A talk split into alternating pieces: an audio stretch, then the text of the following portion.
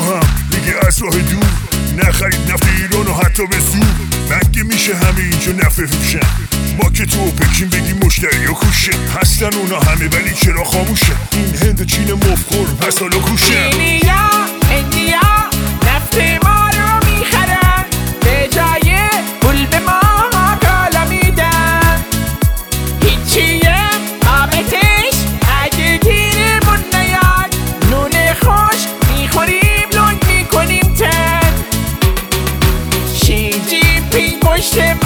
爸妈。